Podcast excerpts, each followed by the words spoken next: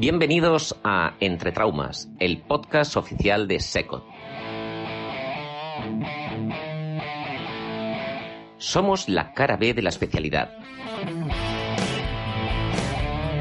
Debates, entrevistas y mucho, mucho sentido del humor de la mejor especialidad del mundo y como nunca antes se había hecho.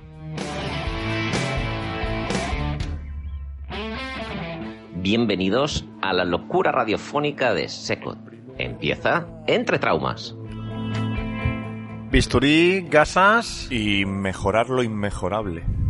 Wow. Amigas y amigos, hoy de esos capítulos hay algunos donde nos gusta escuchar, algunos donde conocemos, Alfonso, y en otros donde lo que se diga se hace. Va, va a misa. Bueno, eh, seguro porque quien, quien, quien habla, ¿cómo se dice eso? ¿Sienta cátedra? Sienta, Sí. Uy, sí, sienta cátedra. Sienta cátedra, pero es De que... hecho, tiene una cátedra exclusiva. Es- sí, sí, ahora, ahora, ahora. Pero además, el, el saber que sa- de aquí saldrán, saldrán para que pasen cosas. Exacto, es una de las cosas que más me gusta, tanto de mi profesión. De hecho, yo te diría que cuando empieces este podcast te cojas papel y boli. Sí, sí, sí, sí, sí, estoy ¿No? totalmente. Yo es que ya hace tantos años que lo conozco y lo he estudiado tanto lo que él hace para llevármelo a mí que, que sí, que sí, que sacaré cosas seguras, ¿eh? Pero es que por imitación he copiado tantas cosas de Don. ¿Eh que sí? Sí, sí, don, Don, don. Manuel Monteagudo. ¿Cómo estás? Hola, ¿qué tal? Encantado de estar aquí con vosotros. Sí, sí. Feliz. Se, se le pone la voz de Torrente, ¿eh? se le pone la voz de Es Torrente. que, claro, como lo conocemos de la otra faceta, De la otra, de las plaquillas. las plaquillas, pues eh, cuando nos vaya a contar ahora lo que nos va a contar va a quedar al principio raro, pero nada, eh, luego ya... Manuel es el paradigma absoluto de lo que significa comunicar, o sea, ser todo tú un comunicador. Manuel para mí es uno de los mejores comunicadores que tiene este país eh, en la cirugía ortopédica de traumatología y en otros y en otros ámbitos también seguro, porque llega lleva lleva hasta el final eh, esa frase de eres lo que eres lo que comunicas. Manuel y al final la, la, cha- la charla, la, el rato que vamos a pasar viene de una charla que hiciste en el Congreso Nacional de SECOT, que nosotros adaptamos el título Dios, qué miedo que me toca hablar a mí, hacer una presentación nivel P, P, P, P, amo, o sea, a nivel puto amo, ¿por qué es tan importante, Manuel, llegar a ese nivel? Bueno, pues porque estamos en un mundo multimedia, es algo que tenemos que todos aceptar. Eh, todos tenemos, sin comunicación no somos nadie. Tú puedes hacer un montón de actividad, pero si no comunicas no existe. Y la comunicación puede ser, eh, puede echar por tierra una buena actividad, lamentablemente, o eh, puede impulsar una actividad que no sea tan brillante, pero hacerla muy atractiva al público. De manera que, que es muy importante lo que tú haces del contenido. Y eso eh, a mí sobre todo me da pena la posibilidad de que un buen contenido se vaya al traste por un mal, una mala comunicación. Y además comunicamos en verbal y en no verbal, y eso es muy, muy, muy importante. ¿Qué ha supuesto para ti, Alfonso, ser un muy buen comunicador? Porque eres muy buen comunicador, Alfonso, también tú. Bueno, eh, de hecho, eh, en mi caso casi voy de la mano de Manuel desde que lo inicio, porque, bueno, la etapa de comunicador a mí me gustaba mucho cuando era residente. Bueno, miento, cuando era alumno de medicina ya. Y una vez que aprobé el MIR, pues eh, me ficharon en la academia, con lo cual pues ya pasé a las, a los brazos de Manuel.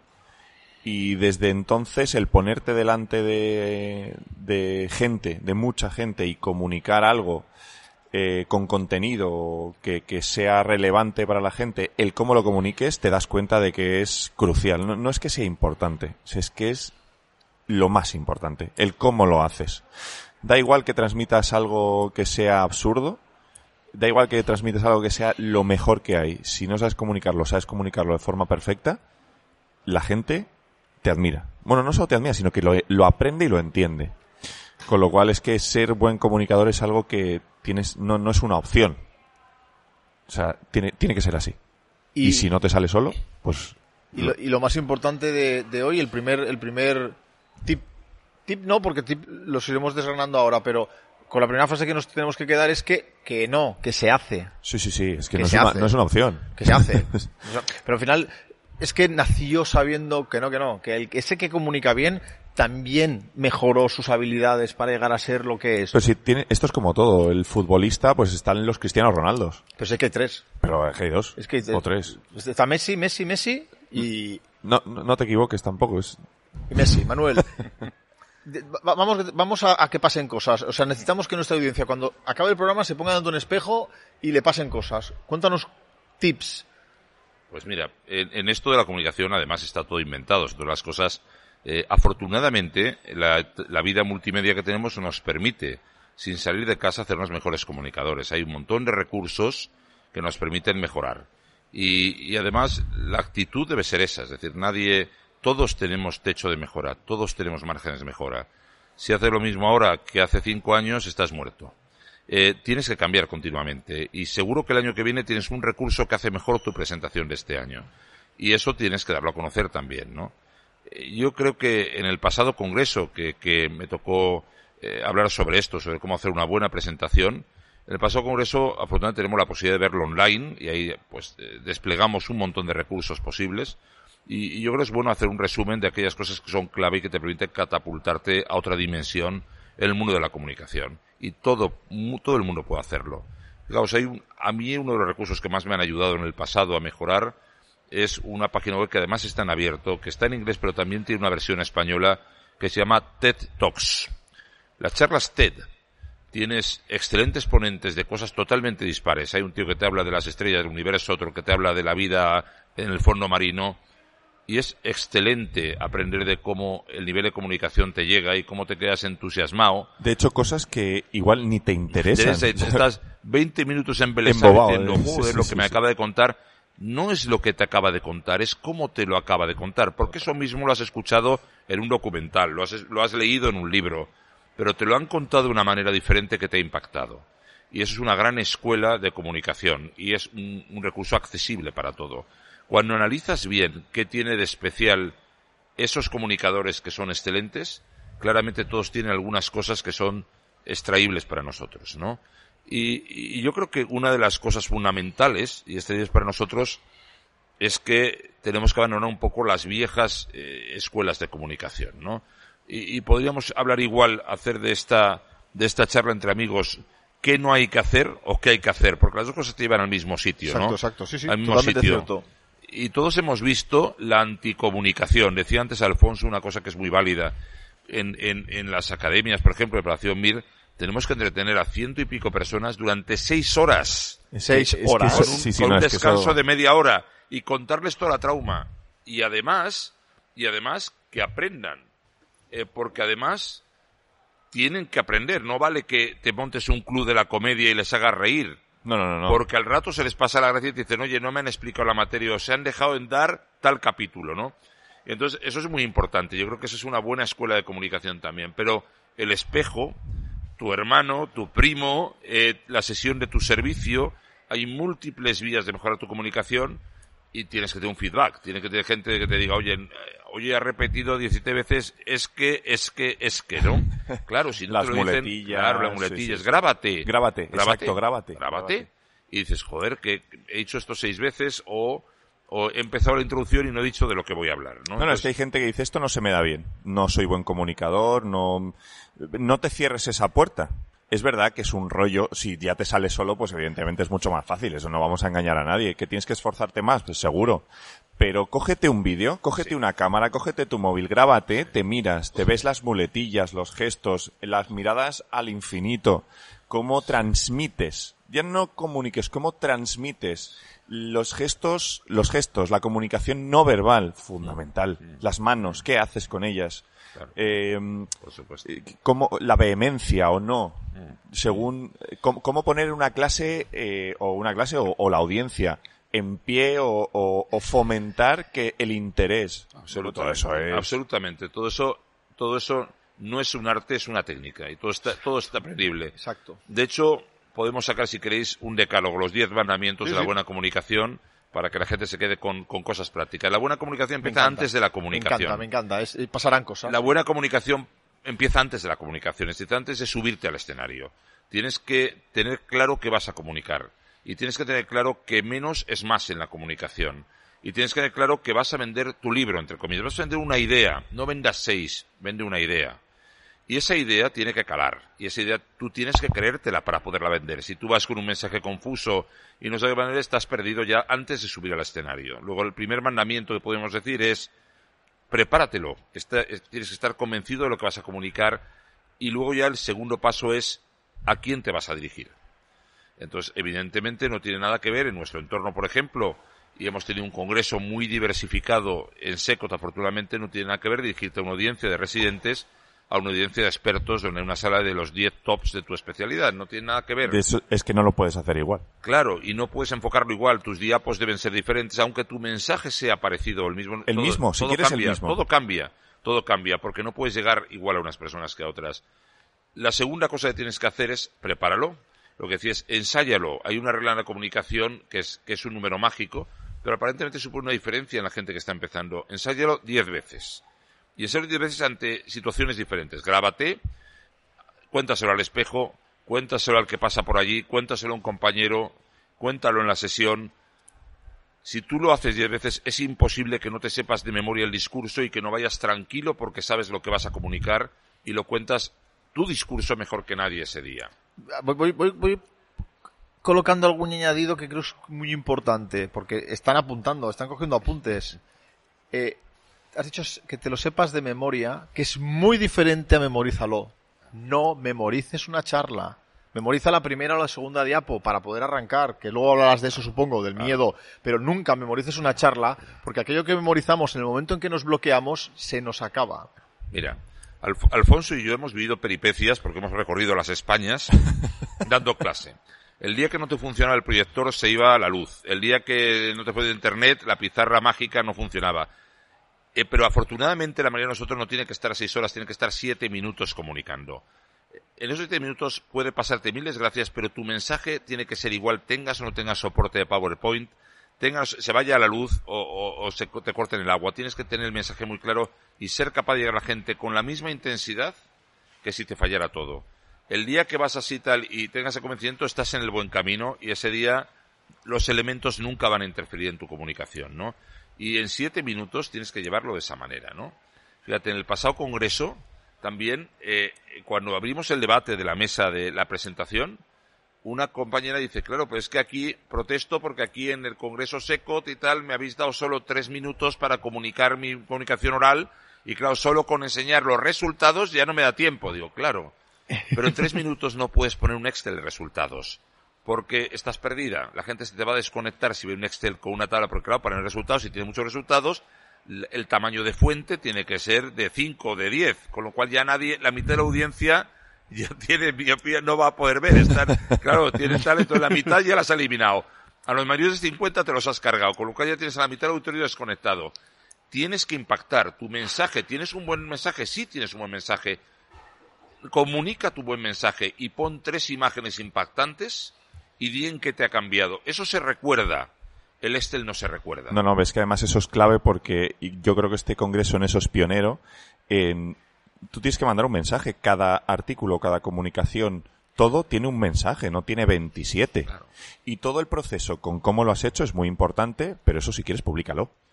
Aquí tienes que venir ya con las cosas hechas. Y la otra cosa muy importante es genera la inquietud. Si a mí me captan por un mensaje, veo dos fotos tengo claro ese mensaje, yo voy a ir a buscar a esa persona o la escribiré un correo o buscaré si tiene publicado para saber que me cuenta el resto. Oye, ¿por qué has llegado a esto? Oye, joder, ¿por cómo ha cambiado tu práctica esto? Pero eso me lo ha comunicado en un minuto. No le ha hecho falta diez diapositivas para comunicarlo. Entonces, eh, ¿cómo preparamos? Es otra cosa muy importante. Fijaos, hay un comunicador, eso está todo inventado, un comunicador excelente que se llama Kawasaki, Gai Kawasaki, que, hizo una regla que es una regla de oro en comunicación. Ese sería otro de los mandamientos, que es la regla del 10, 20, 30. No más de 10 diapositivas, nunca más de 20 minutos, lo tenemos más hacer porque en nuestro caso son 7, 10 minutos, y nunca menos de 30 de fuente de letra en una diapositiva.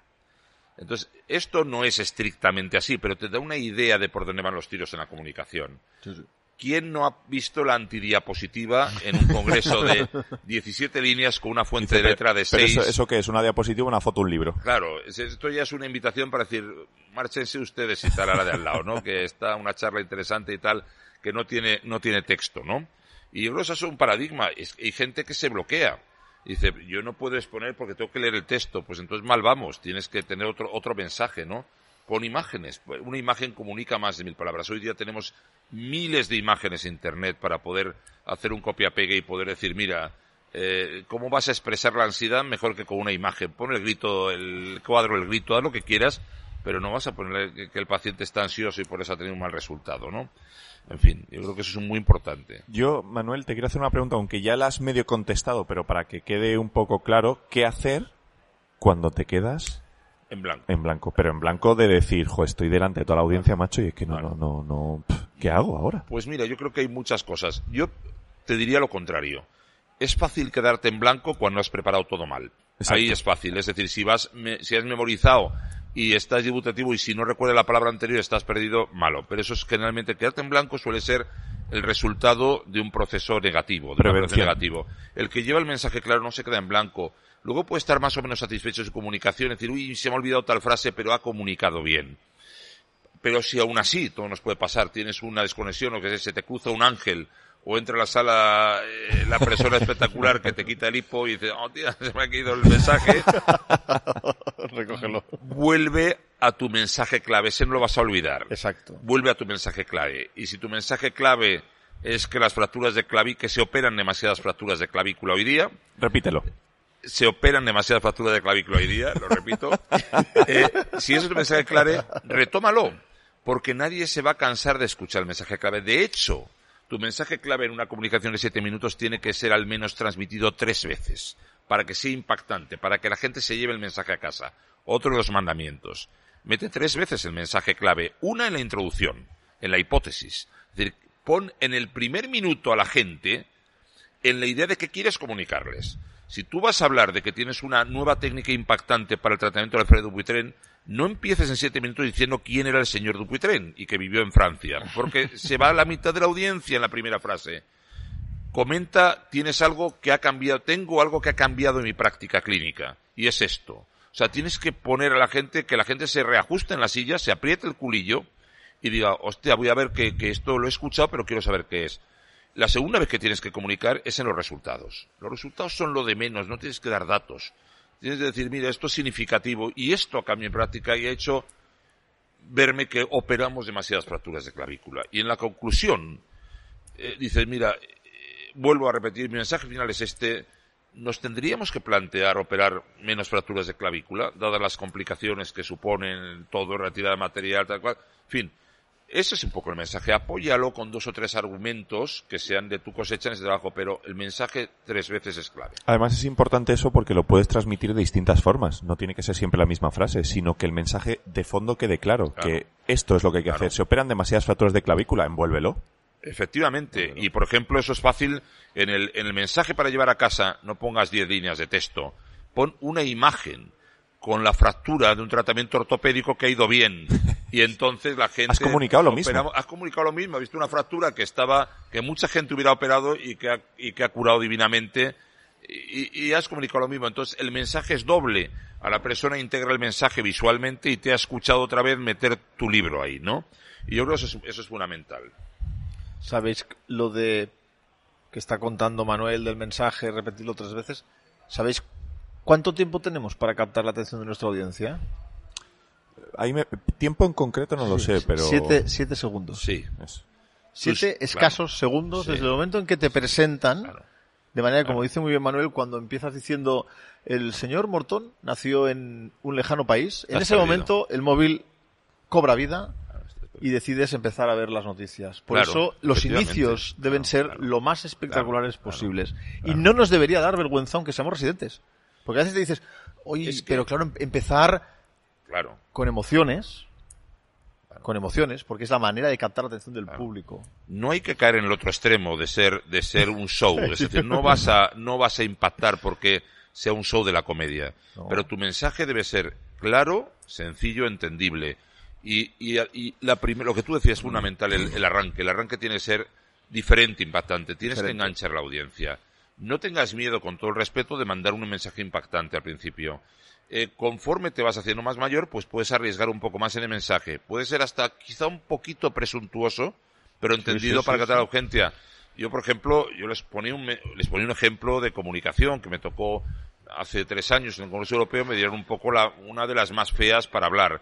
Eh, si toca eso, eso es una oportunidad. Es Es una cuando, cuando te oportunidad. dan la charla ñoña tonta, dices, hostia, esto, porque en las grandes, en las potentes, pues la gente tal. Pero si te dan la charla tonta, ahí es donde puedes explotar tu potencial, ¿no? Entonces, Bueno, de hecho la gente va con ninguna Claro. expectativa y... Claro, pues efectivamente, me dieron una charla en un Consejo Europeo con, con 600 personas, muchas de ellas muy avanzadas, y tenía que hablar de metatarsalgia. Si yo esa charla empiezo diciendo que la metatarsalgia es un dolor de la planta del pie, tal, la mitad se han desconectado, como dice eh, eh, Alex, están en morir. Si tú dices, no todas las metatarsalgias han nacido igual, y si creéis que todas son igual, por favor, pásense ustedes a la charla de inestabilidad de tobillo que tiene al lado, que, que es tremenda, Ya los tienes aquí, aquí los y, tienes ya. y entonces pones un par de imágenes para dejarles tiempo de que se levanten y vayan sin problemas. Si no se va nadie, les tienes ahí. Otro, otro gran recurso que no cuesta nada, porque a todos nos pasan cosas, es explicar historias. Bueno, claro. Está- porque estamos hablando de nivel Claro. 7 minutos. No, no, estamos hablando de hacer una charla, hacer una ponencia que puede ser pues media hora porque te toque, Claro. o pueden ser 7 minutos. Pero es que hasta en 7 minutos tienes tiempo de meter una pequeña Sí, sí. historia, el famoso storytelling. Claro, fijaos, fijaos una cosa.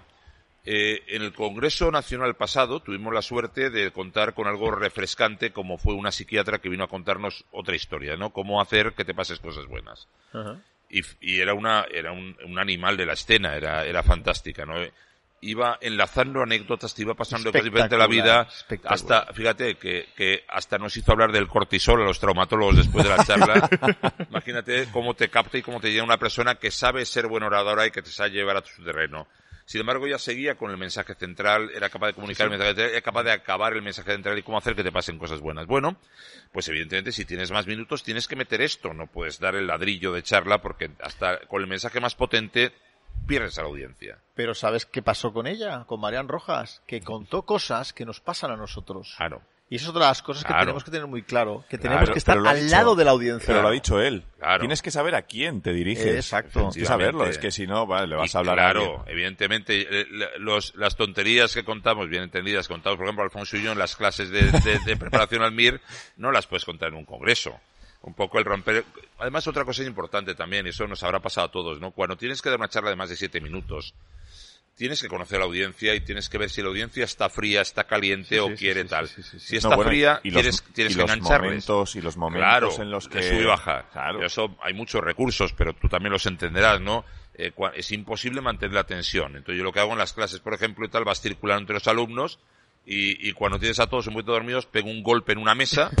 entonces todos se dicen, y perdón que me he tropezado tal, no sé cuánto, y ya les tienes otra vez ahí, ya entonces le metes el, el puyazo, ¿no? Eh, pues sí, anécdotas que a los alumnos hacen gracia, pero que a un traumatólogo no hacen mucha gracia, ¿no? Pero a los alumnos les captas con tontería y dices, joder, si en la clase esta se me engancha con esa tontería, la tengo que contar en la siguiente clase, Sí, ¿no? sí, sí. Trauma- Sabéis que los traumatólogos tenemos fama de ser gente poco científica y gente bastante poco refinada, y ya lo sabe un estudiante de medicina porque ha rotado por trauma y ha rotado y sabe que los traumas son los mendrugos del hospital, ¿no? Entonces, Supuestos, claro, les cuenta, supuestos. claro, supuestos mendrugos. Entonces les cuenta, pues eso, cuál, yo siempre les cuento en las clases, ¿no? Esto sirve para esa comunicación, no sirve para un congreso, pero es, un- es una manera de conectar. ¿sabéis cuál es la diferencia entre un traumatólogo? ¿Con qué nos comparan los traumatólogos? Dicen, ¿no? Dicen, con los carpinteros. Y a los vasculares con los fontaneros y tal. ¿Y sabéis la diferencia entre un traumatólogo y un carpintero? Que el carpintero se sabe el nombre de más de un antibiótico.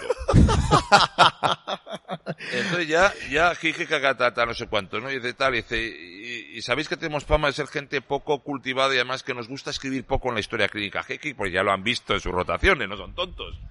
Y le dice, bueno, ¿dónde escondríais un billete de 100 euros para que no encontrara un traumatólogo? Ah, ya, ya les tienes ahí, ¿no? Ya has catado, y eso lo tienes que poner el minuto dos o tres para que la clase te conecte. Y después, pues, eh, en un libro de texto, eso lo dicen casi siempre y lo esperas que te lo digan, ¿no? Muy bien, muy bien, algo más cruel todavía. Y ahí se calla, pues no lo saben, ¿no? En la historia clínica del paciente. no lo vas a mirar, ¿no? No lo vas a mirar, con estrellas en papel. En una, ya- en una analítica. y ya, le- y una analítica también, ya, le- bueno, sí, yo les pongo la foto de la hipopotasemia, que es un río con muy pocos hipopótamos que está fluyendo, ¿no? Esa hipopotasemia para un traumatólogo y un montón de cosas así que le vas captando. Luego no agotes tus recursos en un rato, porque si te quedas sin recursos, entonces cuando ya bajan un poquito les cuentas otra, ¿no? Eh, ¿Os acordáis lo del billete y tal? Y, y, ahora, ¿dónde escondríais un billete para que no lo encontrara un cirujano plástico? Hostia, ya les vuelves otra vez a captar ahí y tal, ¿no? Pues no sé, no os preocupéis, da igual no lo escondáis, el cirujano plástico le pasado un visita y el billete volará y le aterrizará en su bolsillo y se lo llevará puesto. Ah, y al rato pues les cuenta la última, que ya es el puyazo nuestro, la devolución. ¿Y dónde lo esconderíais para que no encontrara nunca un internista, un billete de 100 euros? Pues desconcertado.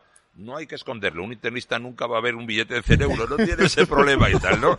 Claro, joder, tienes que meterles, y eso no lo puedes agotar los recursos en, en, en 10 minutos si tienes que entretener una audiencia durante media hora, tienes que tener recursos para escoronar tus mensajes y recursos para mantenerlo. Y en cuanto cuentes una de estas, inmediatamente después les tienes que meter lo más importante de la materia, porque están receptivos.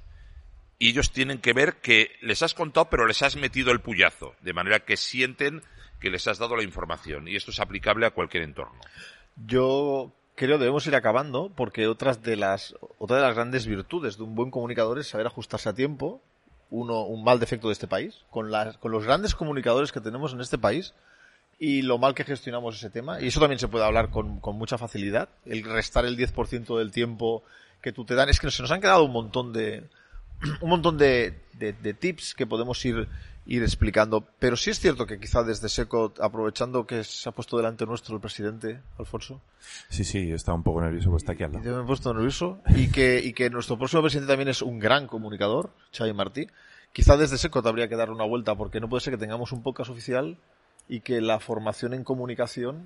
¿Por qué no podemos hacer que los traumatólogos de este país, la, la, la, la nuestra juventud, tengan una marca, una manera de comunicar. Tenemos tres o cuatro referentes en este país muy potentes como traumatólogos. Y no es tan difícil. Yo creo que estáis, estáis haciendo una gran labor desde Cotflix, por ejemplo. Yo creo que desde el principio, y, con la no presencialidad hasta ahora nos ha tocado tal, pero eh, Codeflix tiene mucho recorrido y mucho, y Sí, mucho sí, potencial sí. ganancia. Imaginaos, que está en vuestra mente seguro, hacer un role-playing, hacer un Exacto. juego de rol y sacar, pero claro, no le vas a poner a hablar de trauma. Yo les pondría un globo aerostático y un cohete. Y que se inventen siete minutos Sí, hablando sí. del globo y del cohete y te vendan el globo y el cohete. Sí, sí, sí, sí, sí. si un residente es capaz de salir de eso, pues hablar de un Tren le va a ser pan comido después en una sesión del servicio. Eso es educable. Si lo educas desde R1, eh, vas a conseguir buenos comunicadores. Estoy seguro que eso será natural después. ¿no? Ya ha sacado el boli el jefe, el presi ha sacado el boli y se lo ha apuntado. Alfonso, se lo ha apuntado. Esto me lo quedo yo y se lo paso a, a Xavi. A donde tiene que ir. A donde quiere. Y como nosotros somos unos empujadores, ¿eh que sí? Alfonso, Bu- bu- bueno, somos unos empujadores. no sé. Somos, lo somos, lo somos. Vamos a, vamos a trabajar para eso, para eso, para hacer escuela, al final para hacer una escuela de, de comunicación desde, desde porque para resumir, no se nace, se hace. No Sí, sé sí, qué nacen, Eso no, no hay duda. pero se hace seguro. Puedes tener más o menos dificultad, como hemos hablado antes, pero Se puede, se puede. se puede. Y siempre hay margen de mejora. Siempre. Siempre, siempre, siempre. Siempre tenemos El que, cree, el que cree que no puede mejorar Siempre. es que no quiere. Exacto. Siempre. Manuel, muchísimas gracias. Un placer. Encantado no, de estar con no vosotros. te diré hasta la próxima porque Hasta cuando queráis. Sabéis que estoy siempre a vuestra disposición. plaquillas son Encantado. plaquillas. Plaquillas vienen, de- vienen pronto. Exacto, exacto, exacto. Y si no, al final, escuchar el primer capítulo de este podcast y escuchar ahora y veréis lo que, lo que significa crecer en el mundo de la comunicación. Y no, Alfonso no nació comunicador. ¿No? Se ha ido haciendo. Exacto. Se ha ido haciendo. Alfonso, cierra, comunicando. Yo cierro, cierro. Cierro esta comunicación. Porque además ha sido, yo, como, como os he dicho al principio, había que coger papel y boli. Y fijaros que, eh, para todos los que estáis al otro lado, no ha sido un decálogo, ha sido una masterclass. Sí. Una locura. Pero bueno, como todo en la vida, pues se ha acabado y acordaos de coger esos tips and tricks que, ha- que nos ha dado Manuel y Alex. Y recordad que a veces, para seguir, hay que empezar de nuevo. Esto ha sido Entre Traumas.